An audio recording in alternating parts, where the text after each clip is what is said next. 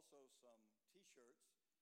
Uh, the T-shirts are silk screen. These are embroidered. These are done at the Lincoln Center, where our guys who are with me today come from, and uh, they'll tell you what they think they're worth out there. And and if you will. Um, if you will purchase these, all proceeds will go to the Impact Group today. They didn't know that, and they're going to tell their boss, and I'm going to get in trouble. But that's the way it is. Anything you give will be, be going to your Impact folks today. God bless you. And there's you one. You can trade it out for one that, uh, you might like out there. That's that. We've got some red. Yes. wow. Wow, I forgot where I was. Huh?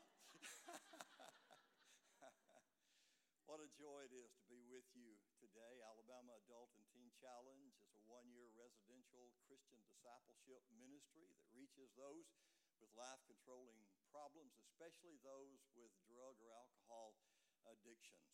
God has allowed us since 1972 here in Alabama to reach thousands of individuals who have those problems and are seeing results. Recently, the uh, Evangel University of Springfield, Missouri did a, a research and found that Teen Challenge still has a 78% success rate for those who graduate our program. So we're thankful that God gives us the opportunity to touch the lives of individuals. I became executive director in 1999, left in 2002.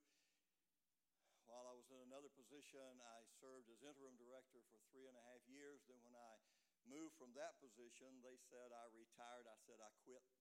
But I, but I, I enjoyed the retirement gifts anyhow. And so, so I came back on board and later was elected to be chairman of the board, and then they asked me again to return as executive director for this one final time, and I can assure you of that. but recently we lost our director, program director in the Selma Center, and I became the interim program director. So I'm holding one or more jobs. I don't know how many it is, don't want to count because I'll probably get scared and quit doing anything at all. But I'm thankful that God has allowed us to grow to four centers across the state of Alabama. We have a men's center in Bay Minette, a men's center in Selma, a men's center in Lincoln, and a ladies' center in Hayden. We're thankful that we have graduates who are, are involved in all of these programs and they are um, actually directing the three uh, programs we have. I am one of three employees out of 35 who did not go through the program. So we're seeing people's lives changed. And I'm so thankful that you can be a part. I come to a church like this for three reasons. Number one, we're here to let you know that we're here when you need us, because someday you will. It may not be you, it may not be a relative, but it could be a friend or a coworker or someone who's going to need someone to touch the lives of those with addictions. Secondly, we're here to bless you with the testimony and with the Word of God. And thirdly, we're here to get all of God's money out of your pocket that we possibly can for the ministry of Alabama Adult and Teen Challenge.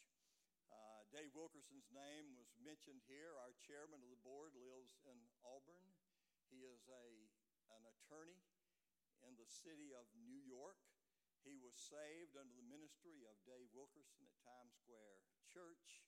He is of Puerto Rican descent and a wonderful man of God, ordained minister with the Assemblies of God, and doing a tremendous work as the chairman of our board. So I'm thankful for what David Wilkerson did back in those days. I was at Boutwell Auditorium in 1972 when he came in and spoke to sort of launch the Birmingham Teen Challenge Center that was in the west end of Birmingham, and I listened to him as he shared his burden and what God could do in lives. Uh, Brother Lynn shared Nicky Cruz, but there was a lady by the name of Cookie Rodriguez who also wrote a book, please make me cry. And Cookie Rodriguez was sitting in church after having been raised from the dead. She was lying on a gurney in an emergency room when her mother looked through the door. Mother was Roman Catholic, looked through the door and saw them tying a toe tag identifying her as dead. And Mrs. Rodriguez turned her face to the wall and said, God, if you will let my daughter live, I will serve you for the rest of my life. And Cookie Rodriguez came back to life. The single goal in her life was to walk down the aisle of a church in her wedding, white wedding dress. But she had forfeited that privilege many times over previous years. So she was sitting in church, the preacher was preaching, and she asked God, God, if you're really real, and if you will save me, please make me cry. And tears began to stream down her face, not for moments, not for an hour, not for a day, but for days. She cried uncontrollably as God was preparing her heart for Him to come in and save her from her sins. And Cookie Rodriguez was saved. She was one of those gang members in New York in the early days of David Wilkerson. That's what God does, and God does it very well. I'm thankful to be a part of Alabama Adult and Teen Challenge, and thankful for you and for your participation, and especially for your prayers. If you will pray for us, God will intervene and touch lives. Got a couple of guys with me who are going to give their testimonies, have an intern if you don't know what an intern is with Teen Challenge, that's the nearest thing you'll ever see to a slave. Aaron, would you stand? I mean, Evan, would you just stand? Let them see you. Uh, Evan, Evan is a graduate. He stays on for very little money, room and board, and we just work him like a dog. Guys, would you come and would you share with us this morning?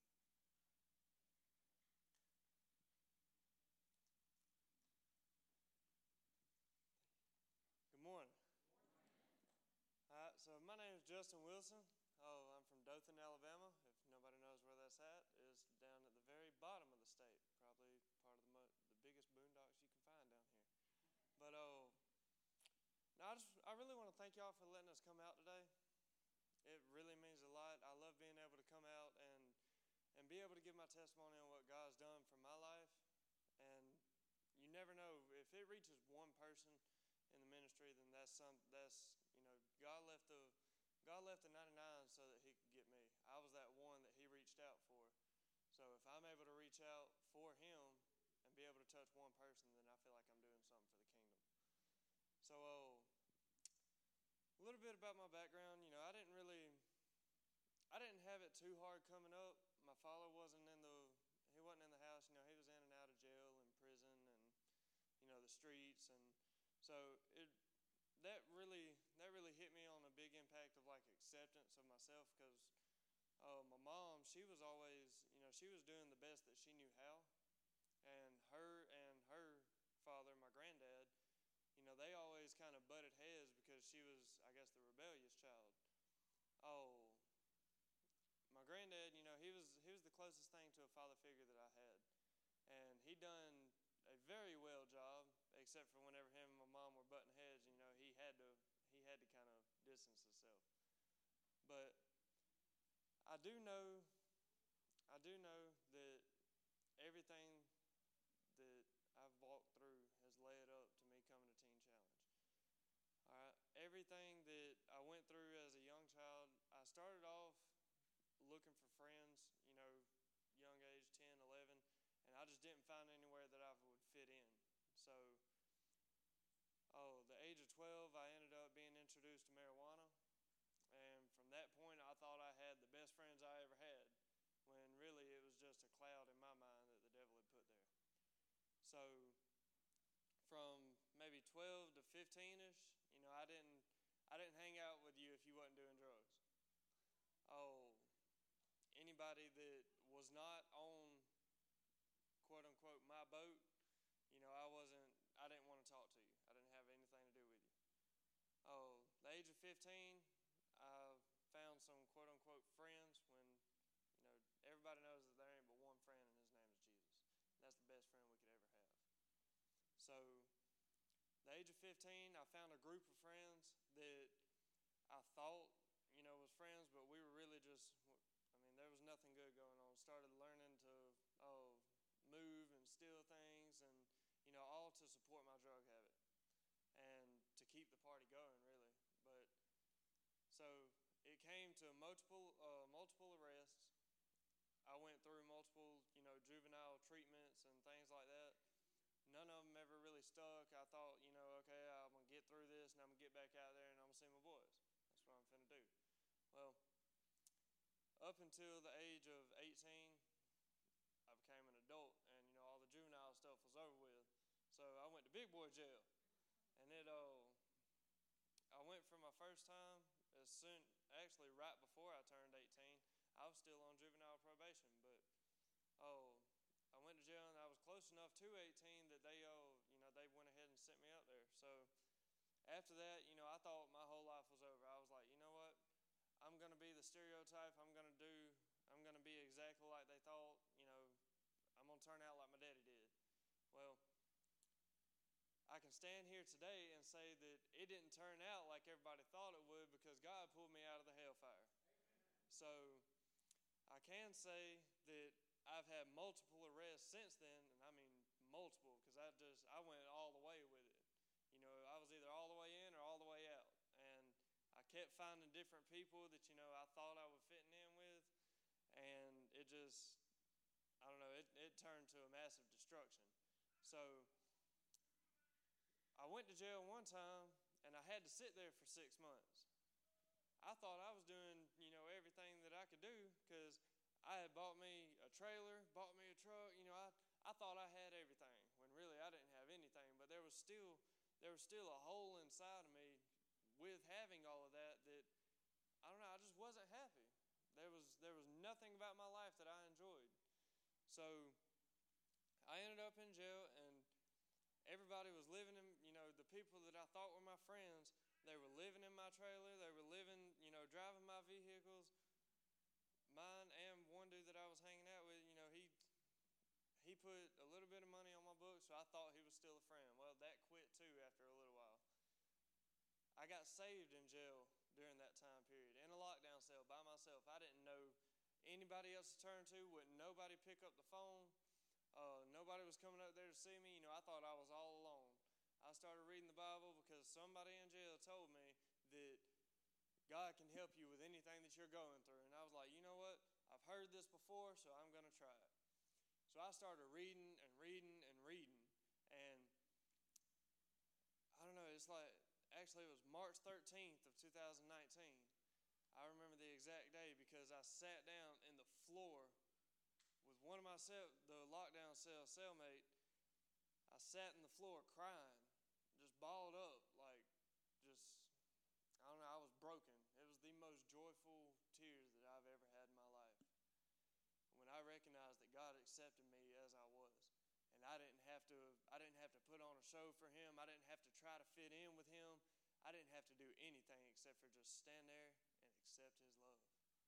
And it was whew, I don't know, it was, it was the best feeling I could ever get. I ended up getting out of jail, you know, a few months after that. Oh, I still went back to doing my same old thing. After a period of time, you know, I stayed clean for a while. I thought I was doing the right thing, you know, but I wasn't staying in church. I wasn't staying in the Word like I should have. I was like, you know what? I'm cured. I got God. I'm good now. I got this. Many knows that it don't work like that? So I did, sadly, I did end up relapsing in four days. This is how I know that God never takes his hand off of you once you come to meet him. I relapsed, and four days later, I was back in jail. Now, I got out previously on probation, and the judge told me that if I ever see you again in front of me right here, and haven't completed your probation, you will go up the road for the rest of your time. So I went back in front of him again with a violation, but also with nine more charges. This is how big God is working, okay? I'm telling you, like, I was one point away from going to prison before, and I came in front of him with, you know, multiple extra charges. I remember praying the prayer in jail. I was like, Lord, you've brought me back to where I made a promise to you. I'm sorry. Receives your forgiveness all the time. I know Psalm, I learned this verse while I was in there. It's Psalm 32, verse 5. It says, I acknowledge my sin to you, and my iniquity I did not hide. I said, I will confess my transgressions to the Lord, and you forgave the guilt of my sin. So, my time in jail at that point was the most, I found the most peace that I had ever found. Like that, me laying on the floor crying that one time wasn't nothing compared to the peace that I felt then because I knew that He had not taken His hand off of me. So I was able to start Bible studies and stuff in jail, and I remember praying the prayer, you know, Lord, I said it before, but I'm going to say it again. I'm going to follow you this time because I can't do it on my own. And then I got introduced to Teen Challenge. I went in front of the judge, and the judge argued with the DA about me going to Teen Challenge and granted it. DA wanted to still send me up the road, but God wasn't going to have it. So I even did a whole year at Teen Challenge. And at the end of it, still thought, okay, you know, maybe I have this. I didn't have it. God humbled me again. Who knows that sometimes it hurts whenever God humbles you. But I can stand here today and be able to say that if I wouldn't have been humbled then, there ain't no telling where I would be now because I'm going through this second part of my oh, you know, my time in Teen Challenge, and I'm just I'm doing what John 14:1 says. You know, it says, "Be not troubled. You trust in God. Trust also in me." So I'm trusting in Jesus to take me through this until I can find my place in the church. And I just want to thank y'all. Mr. Ryan Ray for everybody. Um, okay, I know where I'm at, so I'm not going to tell you I wore you so roll tide, but I really don't mean it. My name's Ryan. Um, I've been in Teen Challenge about nine months now. Um, share a verse for y'all uh, from Isaiah 43, 18 and 19. Do not remember the former things, nor consider the things of old. Behold, I will do a new thing. Now it shall spring forth. Shall you not know it? I will even make a road in the wilderness and rivers in the desert. Um, so that's that's kind of the verse, my life verse right now. My story is one of being deceived and running from God. I don't know if uh, any of you ever run from God, but uh, you see where I'm at today. Praise God. Um, thing about being deceived is you don't know you're deceived. Deceived people don't know they're deceived. You know, we run around here doing stuff we think's right, and you're just just running. So I felt I felt differently in my whole life. I was running in crowds that I I knew I shouldn't be in.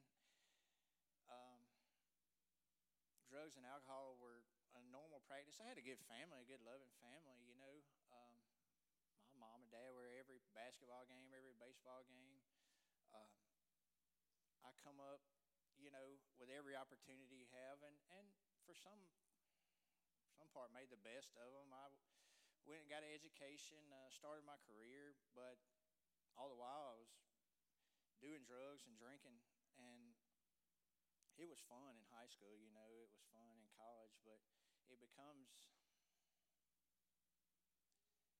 it takes your soul after a and um,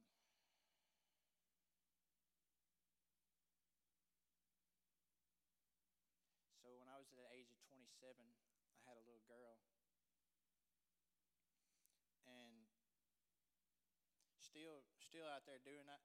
I called myself trying to get clean, but to no avail. So I just kept running from God, kept running from God. And like the story Brother Ed said, that I asked God to uh, show up if He was real. And uh, He did. He did. And so I got saved in 2015. I was clean for, for two and a half years. I had fiance, um, my daughter, my stepdaughter. From from outward appearance, I was I was doing well. but still felt empty inside, still didn't have revelation of the word. So in 2017, when my fiance decided she she wanted to leave, I just I was ashamed to tell my church. I was ashamed to tell anybody I was struggling, and so I just decided that I was going to be a drug addict and alcoholic. That's what I was going to be. That's what I was. So I turned my back on God and run for three more years. From the outward appearance, I I had everything going on. You know, I had my daughter, I had the house, the job, the things that the world say make you successful. But I was uh, spiraling down, spiraling down. And in 2020, um, I had an epic meltdown. I mean, I lost two jobs that, that anybody would kill for, got arrested a couple of times. And this last time I got arrested, my family wouldn't come buy me out until I agreed to get help. And I didn't want to get help. I'm going to be honest with you. I didn't want to come to Teen Challenge. I, I, at that point, my perception of reality is so warped. I don't even think I believed in God, uh, to tell you the truth. But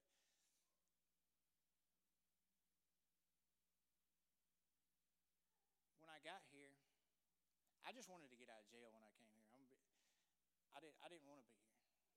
And so, but since I've got the Teen Challenge, every relationship that I've wrecked, that I destroyed, has been restored. Like, there's so much overwhelming evidence of the presence of God. You know, I just want to get up here and shout hallelujah because I know He's real now. Like, how can you argue with the fact that you destroyed everything in your life? You destroyed everything, lost everything, and it's all been restored right here in front of my face. And so, my message to you is one of hope. If, if anybody's out here in addiction, my, par- my parents, my, my mama, my, my sister, they prayed me in Teen Challenge. I didn't know behind the scenes they were praying me whole time. My mama said a week before I got arrested this last time that she prayed that, that God would put something in my way. And he did that. So, so don't give up on your family. If anybody's struggling with addiction, you family members, don't give up on them. Keep praying for them.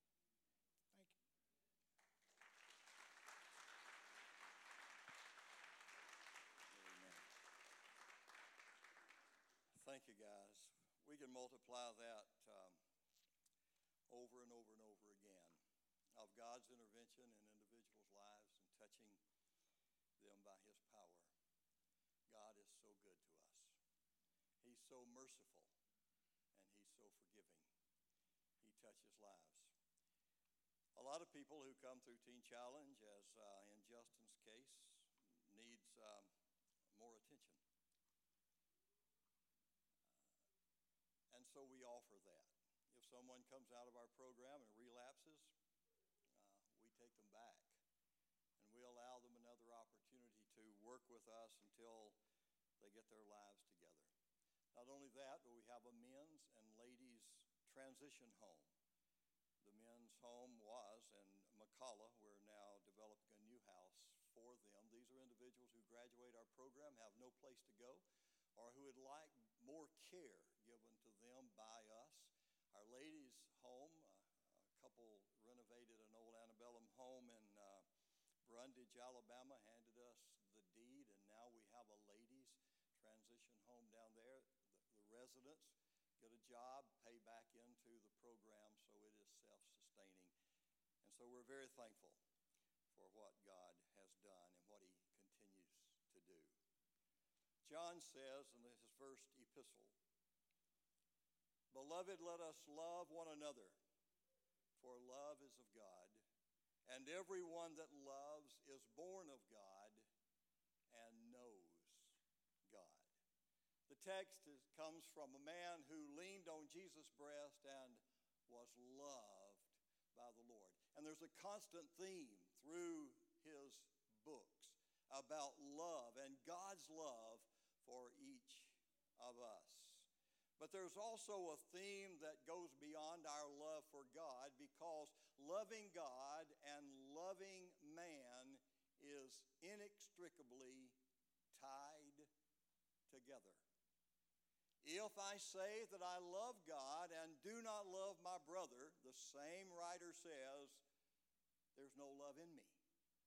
So I'm thankful that God ties me into a relationship with you, that while I am loving Him vertically, I can love you horizontally, and we can walk together in His abundant love.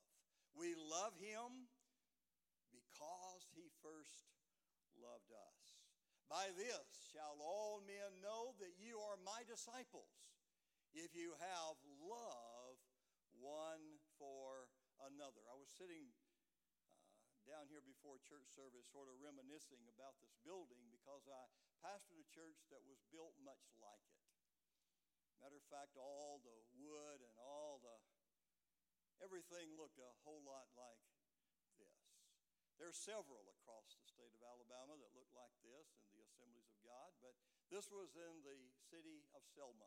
I'd gotten there just after the Civil Rights Act was passed and everything was taken care of in that area, and also at the very end of the charismatic renewal.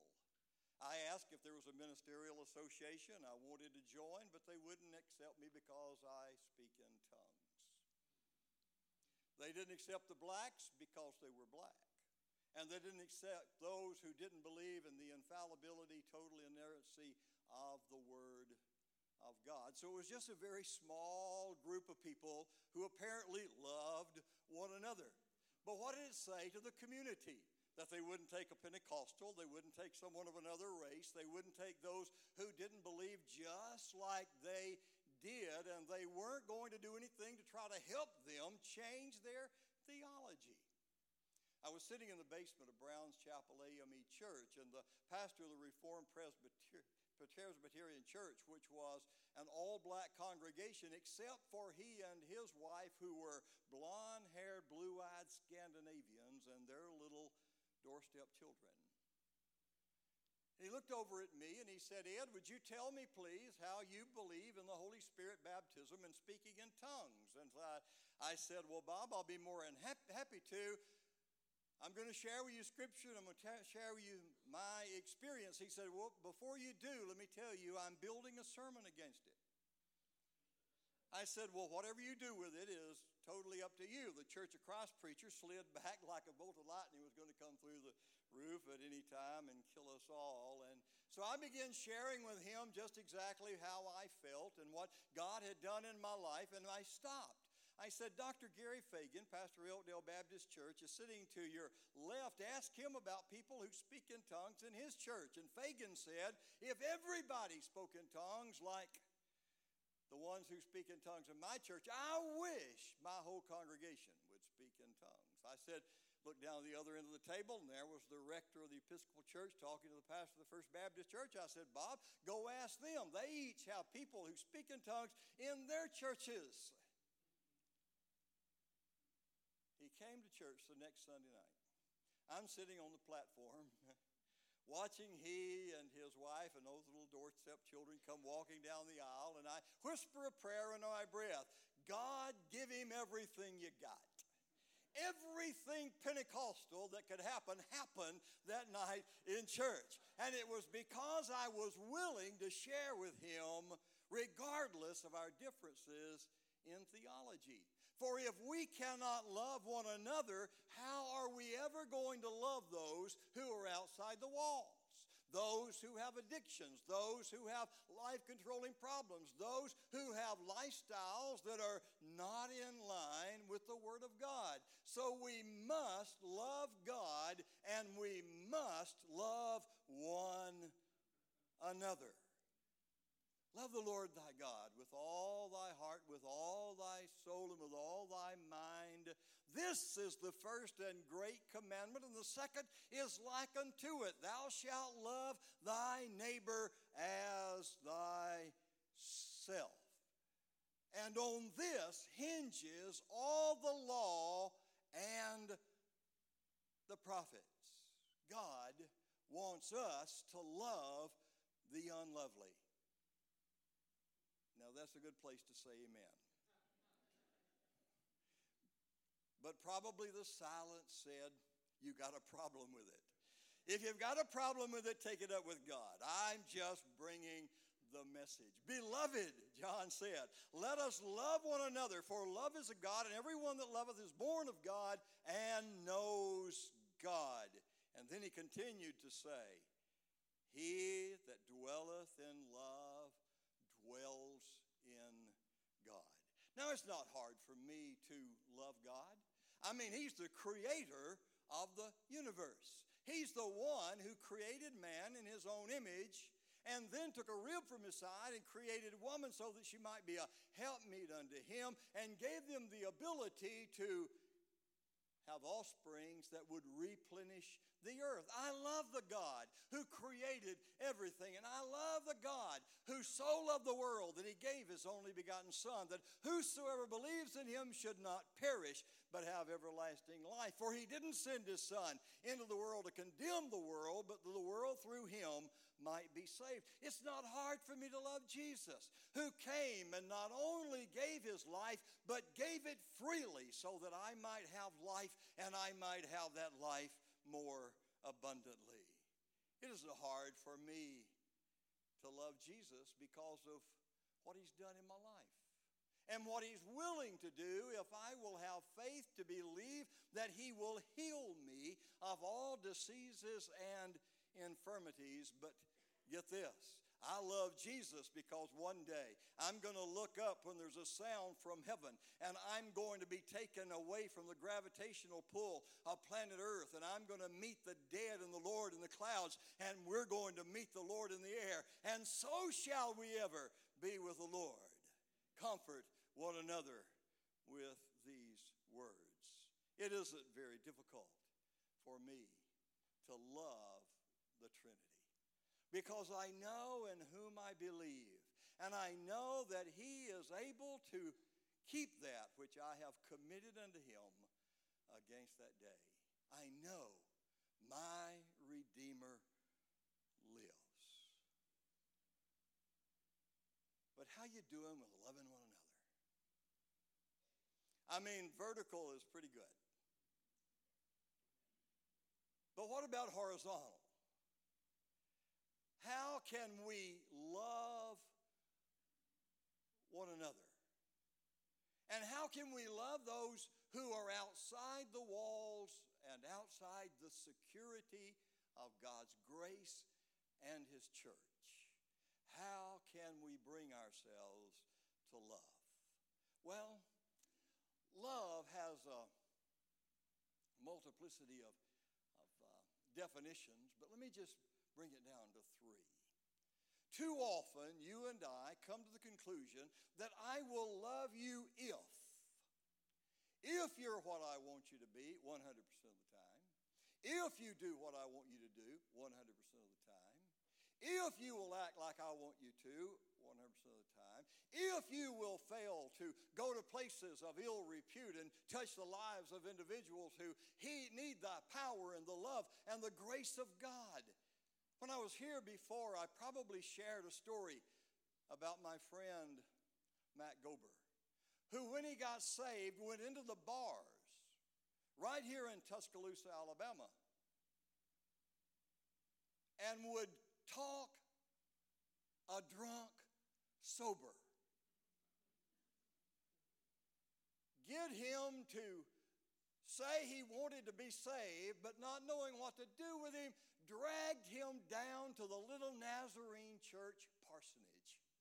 And at three in the morning on Sunday morning, knocked on the door. Now, Pastor, you know, you and I both know Sunday morning is not a good time at three. And the pastor would shuffle to the door in his pajamas.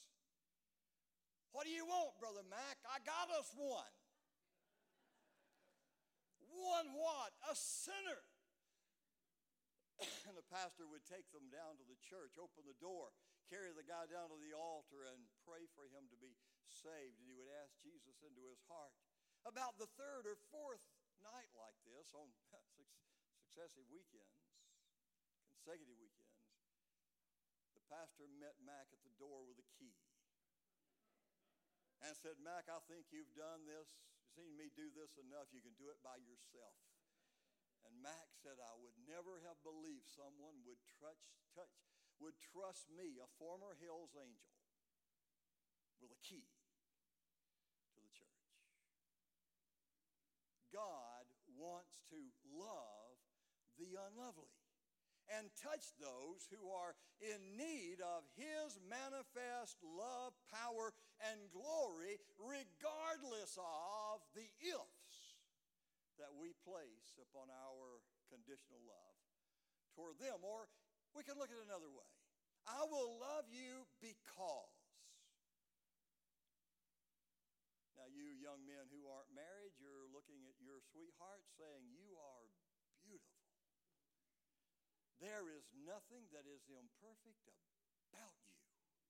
I would change nothing about you. And the next morning after the wedding night, she is not what you saw the night before. There was no makeup, there was no jewelry, there was mushed up hair, there was no gown, there was nothing like you had ever seen about her. And you had to remember, I'm not loving you because you're the most beautiful thing I've ever seen. I'll love you because you will provide for me exactly like I want the provisions of life. But when hard time comes, where does the love go? So I love you if I'll love you because, but the true love is I love you in spite of. In spite of who you are, how you look, where you go, how you live, I will love you into the kingdom of God. I will show you the way because Jesus is the way, the truth, and the life. And I will love you in spite of what you are so that I can help you become what you need to be grace and the goodness of God. My friend Dave Roever pulled a pin on a phosphorus grenade in Vietnam to burn off a field to take dead bodies when a sniper's bullet went through his hand and into the grenade and blew his head up, losing his ear and his nose and his eye and deforming him forever. Dave Wilkerson, I mean, excuse me, was he was taken to the to the hospital, and Dave Roever was lying there in the bed, and he would watch the wives as they walked in and looked at the chart at the end of the bed, identifying the only thing that identified the husband with the scabbed head she would walk to the end of the bed where his head lay and take the wedding ring and put it on the pillow and walk out. Dave had the nurse write a letter to his wife, who, by the way, just died this year, and said to her, Don't come. I'm not pretty. To which she wrote back, You weren't pretty when I married you. And walked to the foot of his bed, picked up the chart, and went up to the head of the bed and kissed his scabbed head. That was in the 60s. She just died. They were still married. Why? Because she said, I love you in spite of your deformity. I love you in spite of your weakness. I love you in spite of because God had given her this tremendous love that she could reach out and touch her husband, and then they together could reach out and touch millions of Vietnam people and thousands of Vietnam veterans and walk into school assemblies and share with young people what God had done in his life, and then have a rally that night and minister to Vietnam veterans and to those students who had come and heard him speak in school assembly that day because he had a message that we could love vertically and we could love horizontally and everything would be all right.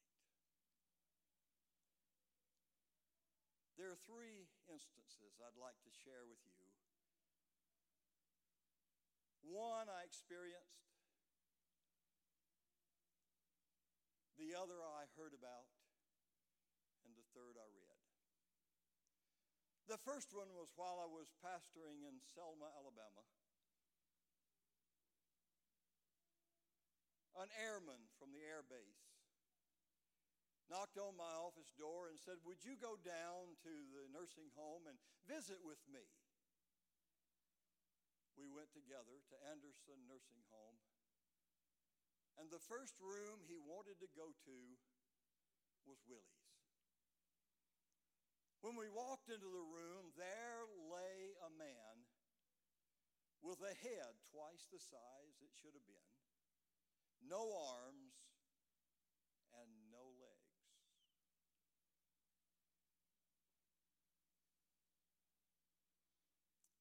And Eddie said, Willie, sing for us. In the most beautiful, soulish voice you've ever heard he began. Oh, how I love Jesus. Oh, how I love Jesus. Oh, how I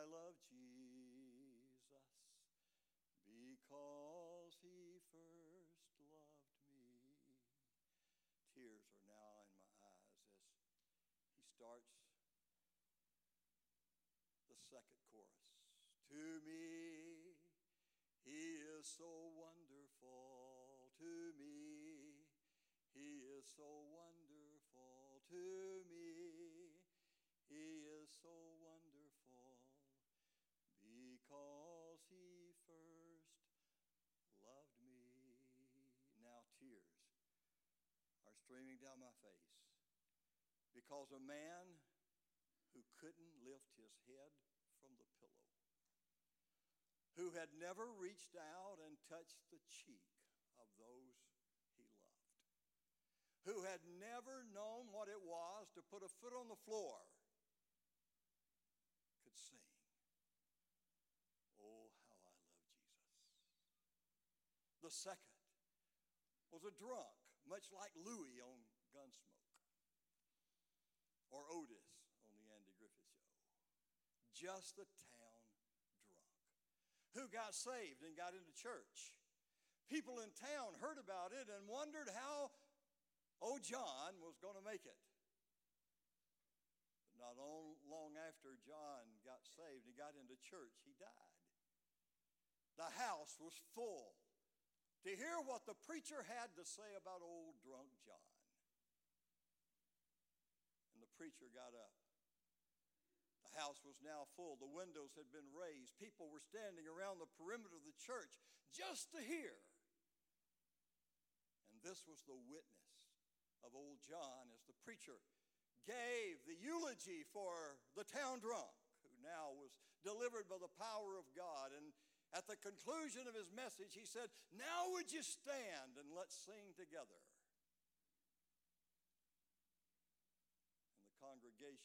Voices rose as they sang, Oh, how I love Jesus. What a testimony to everyone who came just to hear. But the third I read. It was the end of the war between the states. A man who had lost everything, including his plantation and his citizenship was sitting in a Presbyterian church in Virginia, not knowing what was happening in the rear of the church, except that, a, that a, an old black gentleman came in the door and took a back seat the Presbyterian preacher was having people come and receive communion, and they would kneel at the altar and he would serve in waves. And they would go back to their seat, and another group would come and they would kneel.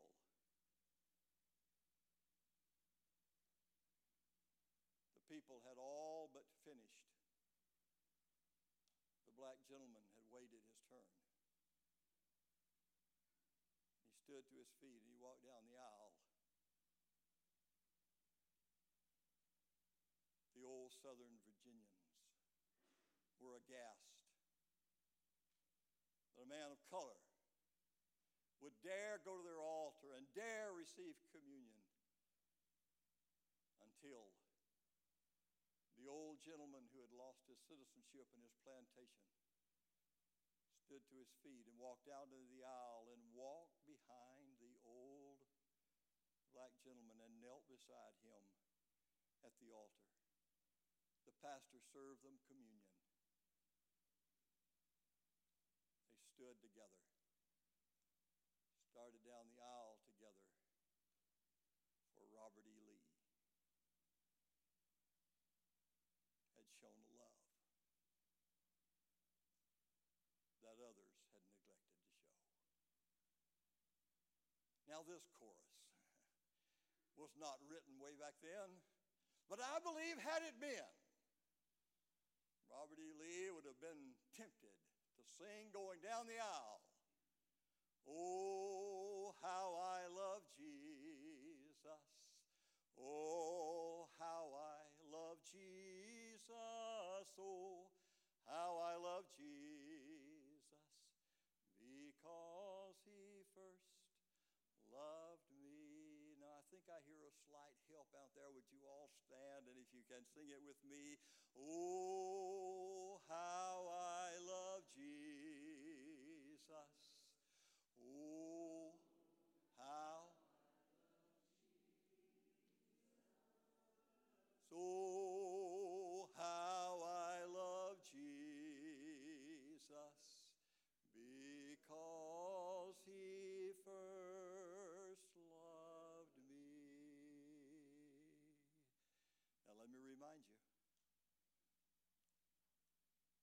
truth is in the pudding.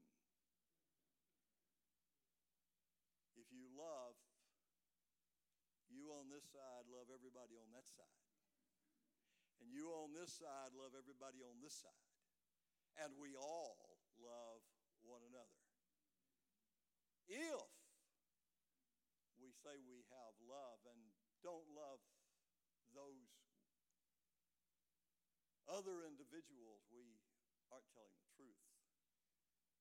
So, what we need to do is ask God how our love relationship is with Him. And I have the sneaking suspicion He's going to reply, It depends on your relationship with others. Not only in the house of faith, but those who are outside the house of faith. If you came today without Jesus, let me invite you to let us love you right into the kingdom of God. For that blood that was shed for you was, a, was, was an act of love. And He wants to forgive you your sins. If you came today and you have, you're having problems with individuals and, and you want God to help you resolve those differences so that can, there can be unadulterated love in your heart for them, I'd like to welcome you also to believe God for that. But if you came into the house and you feel unloved, and many do, let me ask you to let God wrap his arms around you and whisper in your ear, I love you. Father, in Jesus' name, I pray that our hearts will be open unto you, our lives will be receptive and responsive to you. I pray that we will hold nothing back, but we will give ourselves unreservedly to you and into your kingdom. Thank you, I want us to sing it one more time. And if you would like to come and have someone pray for you for any reason at all, I would invite you to come as we sing this just once again. Oh, how I love Jesus. Oh, how I love Jesus.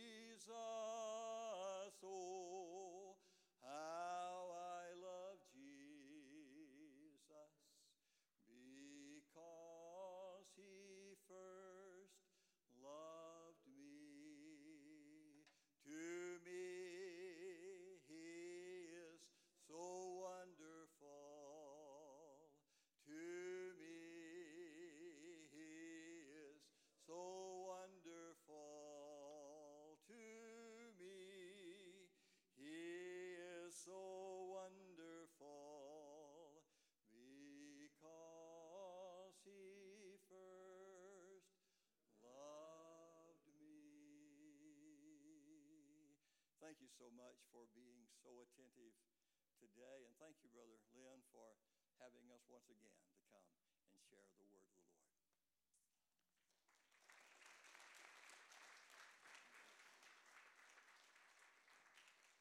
Uh, remain standing. Brother Wilson pastored my parents. He was the last pastor when they were active in church. So God bless you, Brother Wilson. You laid up some treasure in heaven with Winford B. Lynn underneath you.